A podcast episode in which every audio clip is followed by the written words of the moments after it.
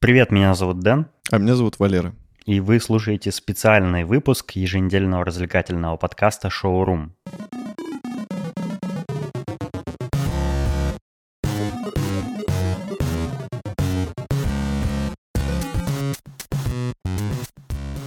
Сегодня у нас выпуск необычный, потому что у нас в гостях Саша Младинов из подкаста PointCast. Саша, привет. Всем привет. И мы хотели бы обсудить то, что нам Apple показала на своей презентации.